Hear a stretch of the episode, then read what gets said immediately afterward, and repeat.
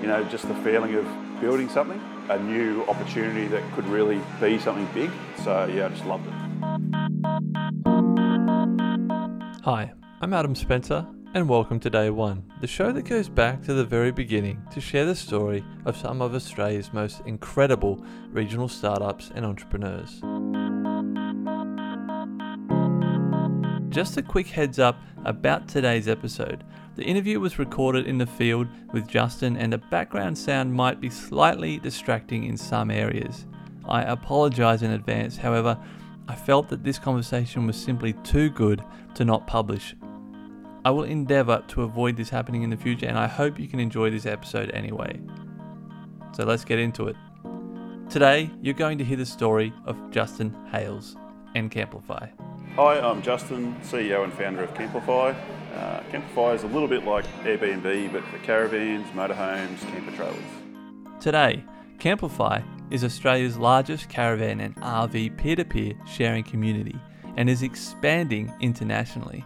The company has made leaps and bounds since when it started back in 2014, with over 3,500 listings on the site growing at 500% year on year, with annual revenue of 12 million and forecasted of 16 to 18 million next year, serving over 1,500 customers per month. Camplify shows no sign of slowing down. And we'll get into all of that. But for now, let's go back to day one, where Justin and Camplify's story begins. Uh, this was in 2014. Yeah, sort of through that period, a couple of mates who, you know, we'd have a coffee regularly, we'd talk about different startup ideas. We had like, you know, 10 ideas that we thought were really good. And then, you my wife and I were sort of walking around the um, neighbourhood around Newcastle. And uh, she said to me, I've, I've never been away in a caravan. I'd like to go away and try it for a holiday. And I went, oh, that's a good idea. I'd been away in caravans stacks of times. My parents had a caravan when I was a kid. All my family had caravans. Why don't I see if I can hire one and we'll go away on, a holiday. So then I just went and you know, Googled caravan hire and just couldn't find anything at all. Um, and there was all these little companies that weren't doing it very well. And then, you know, every day we'd take, our dog for a walk. So we're walking around, I'm telling my wife, I can't find anything, there's nothing available. But we're walking past all these caravans sitting on the side of the road. And I said, wouldn't it be great if there's like Airbnb but for caravans? And she's like, yeah, that's a good idea. It's like, mm, maybe that is a good idea. So I went and did a bit of research, couldn't find anything that existed like that. And then Trent pinged me another email and said, if you've got a startup idea and you want to put it forward, let me know. And I was like, hmm, maybe this is a good fit. The Trent who Justin is talking about is an already successful entrepreneur who then went on to start a startup accelerator program called Slingshot. Now, a startup accelerator is a program that comprises more or less of three parts education, mentorship, and fostering connections with the ultimate goal of getting the business pitch worthy and culminating in a pitch night or pitch event where the founding team pitch their idea to a room full of investors. I don't even think we would have even started Camplify if it wasn't for the fact that Slingshot was looking for ideas because, you know, like I said, we had 10 different ideas that we were looking at and Camplify was just one of them. Justin and three other mates decided to apply for Slingshot together. Along the way, though, two of the others dropped out. The program was intensive, but towards the end, after going through the program, you have the opportunity to pitch your company to investors. The period of going from the idea to being in front of a room full of people to pitch the idea was like three months. To get into the room to pitch, you've got to put a pitch deck together, you've got to put together a document that says what is the company, what are you trying to do, how do you describe it. As you might imagine, Justin had never done anything like this before. No, never done one. I did. I googled what a pitch deck was, so I had no idea what it was. I really honestly had no expectations. I was just like, I'll just go with it and see what happens. Justin did go with it, and not only did they put together a pitch doc, but they secured investment for the newly formed Camplify. We kind of realised what Slingshot, the opportunity Slingshot had put in front of us. We were like, we can actually really make something out of this. And we always went into it thinking, well, I don't think Australia's a big enough market for us, but if we can make it work here and make it work really well, there's no reason we can't take it to the rest of the world. At this point, Justin and the small team, including a new addition, their marketing guy, Dave Eddy, G'day everyone, my name's Dave Eddy and uh, I'm the CMO at Camplify. had been through the Slingshot program, secured investment, but now the real work needed to begin. They needed to understand their customer better, and what better way to do that than speaking directly to their potential customer? Yeah, so we started out talking to just people in the street, telling them what the idea was and asking them their opinion basically. And what we quickly found that there was lots of people who said, oh yeah, I'd love to hire one, but not many people we came across who actually owned one. So we're like, we've got to go and find the people that own them. So uh, the first thing we did to try and find them was we looked up where all the caravan shows were and there was one coming up in Newcastle. So we thought, okay, we'll, we'll see whether we can like get a booth there. And they said, well, there's no spots left. You, it's books up six months in advance. So like, hmm, okay, well we can't do that. So then we thought, well, these people are going to be there anyway. Why don't we just go and stand outside the caravan show and just ask all the people as they go in? So we did that. We went to the door of the show. We got one of the guys' sister and all her friends and gave them a clipboard each and said, this is what you've got to ask people as they're walking past to enter into the show. Security come and kick you out. Security come kicked us out. Oh, yep. really? Yep.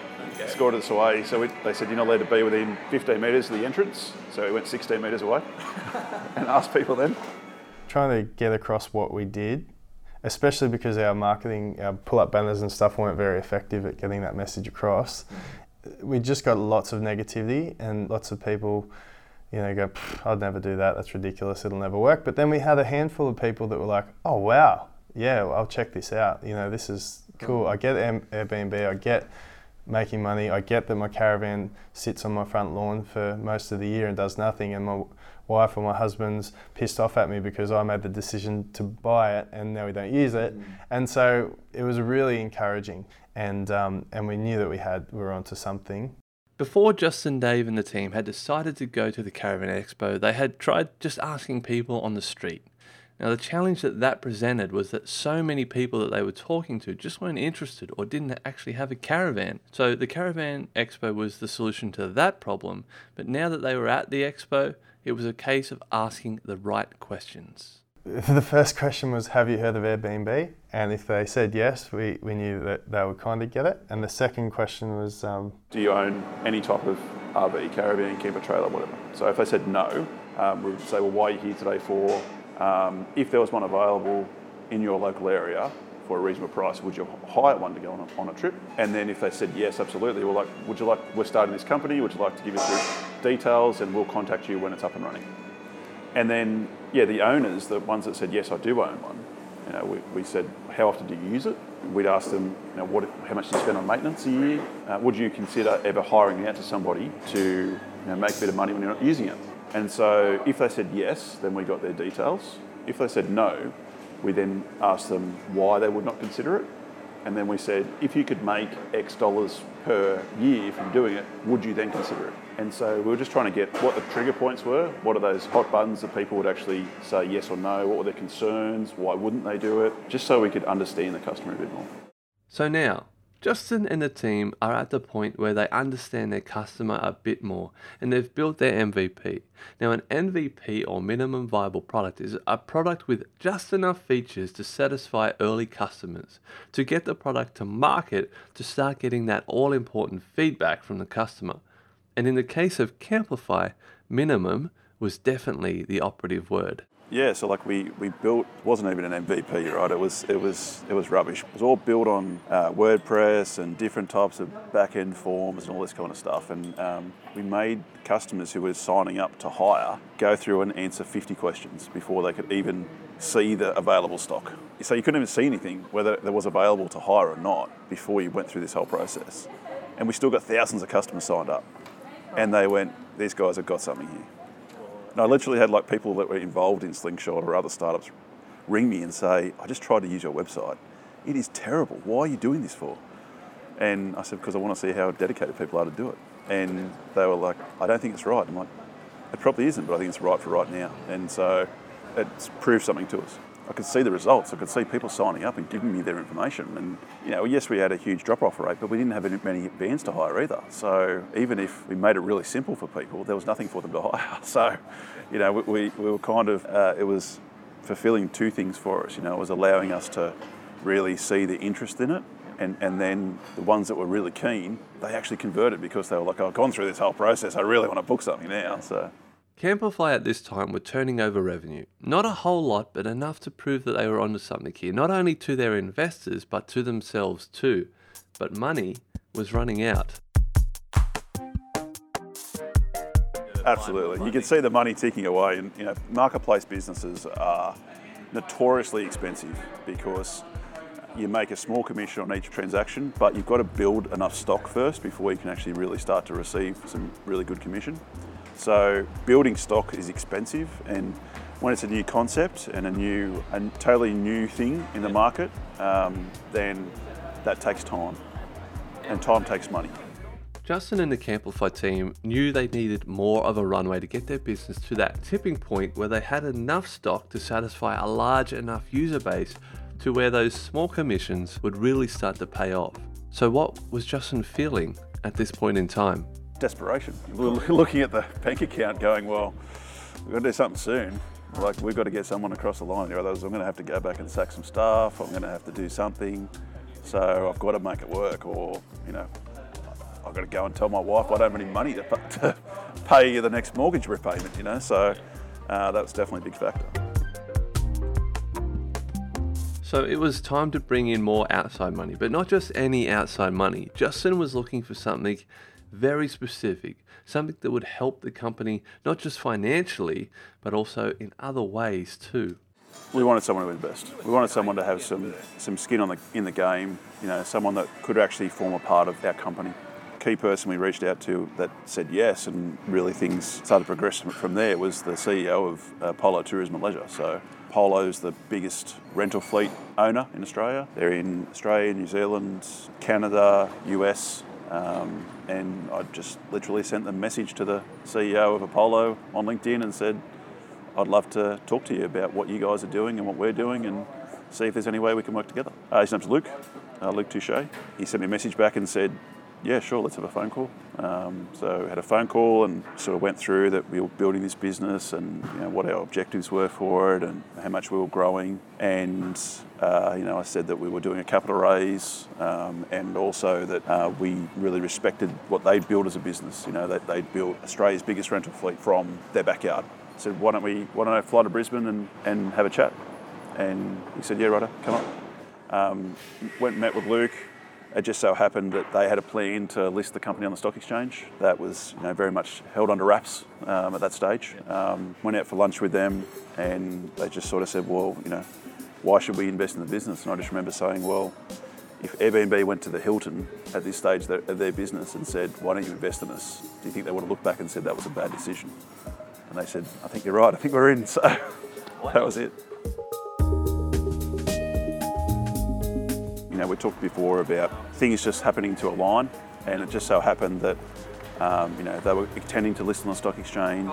Um, they'd been talking to people that were going to invest when it was listed, and people have been asking them questions about, well, what do you think the peer-to-peer and sharing economy is going to do to your industry? They had an answer to that when they invested in us. So you know that was a great experience for us. And at the same time, you know, um, Luke and Carly's brother, they're, they're um, mum and dad started their business and they started it with their camper van that they own, hiring it out on weekends. So it's exactly what we did. So it's just a great fit. So where are Justin and the team off to next on their camper van adventure? They have Europe in their sights, and that's a really ambitious move. And for that, they need another capital raise. Europe's a, a really um, interesting market because it really um, allows for our type of sharing experience. If you go and buy a motorhome and spend $100,000 on it and you use it four weeks of the year, what are you doing? In Europe, you don't get to use it even perhaps that much because of the season. So you, you can't use it all year round like you can in Australia. You've actually got even a shorter window. So, um, you know, for us, it's just, it makes so much sense to be able to help people to actually justify spending that money. Um, and at the same token, people in, in, Europe love camping, absolutely love it. But to be able to buy camping equipment and store it in little tiny European you know, apartments and housing just makes even less sense. So it's just a perfect opportunity for us to sort of marry those two markets together. So that's where Justin and the team are up to right now in late 2018. Around four years since Justin went on that walk with his wife and said, Wouldn't it be great if there was an Airbnb for caravans? Just a few guys working in a basement, the typical startup story, but this time in Newcastle, New South Wales. Honestly, like it is just not anywhere near as flashy as it sounds. And anyone who's listened to any startup podcast or talk or, or spoken to anyone who's ever done anything decent, like will will tell you that it's 99% of it is not flashy. Like I remember that, you know, the whole story, you know, starting from the bedroom, we started from a basement office owned by the uni across from Civic Park in Newcastle. I don't think it had air conditioning. And I remember there was me, Tim, uh, Kale at the time, Josh, Justin, sitting down there in that dingy, smelly basement with people walking past us to use the printer. It wasn't even our own office. We had good internet. Uh, um, just yeah, thinking, how are we going to get caravan owners to put their caravans, their eighty thousand dollar investments on our site? And and it literally, and it's just been a hack hack away at, it, you know, since then. And things have in recent times obviously got a lot more professional and structured and systemized and, and all that. But it, literally, none of us knew what what Camplify had to be. None of us knew our customer then. None of us knew. Justin had had, had this vision um, where he thought it could be and thought it could could go, and, and that's all we and that's all we had yeah. at the time. And then we've just sort of made it made it work. Um, yeah, it's been man, it's just been like a unbelievably cool experience. Like it's been really fun, and there's been heaps and heaps of days where like we've yelled, yelled at each other, heaps of times, arguments, disagreements. Uh, I'm sick of this kind of kind of stuff. Heaps of days where you think like, what are we doing? And um, but yeah, it's just fortunately enough for us, it's panned out. It was the right time, it's the right product, it was the right market, right team, and it's taken off. And it really has panned out for them. As I mentioned in the beginning of the episode, Camplify is making leaps and bounds. But why?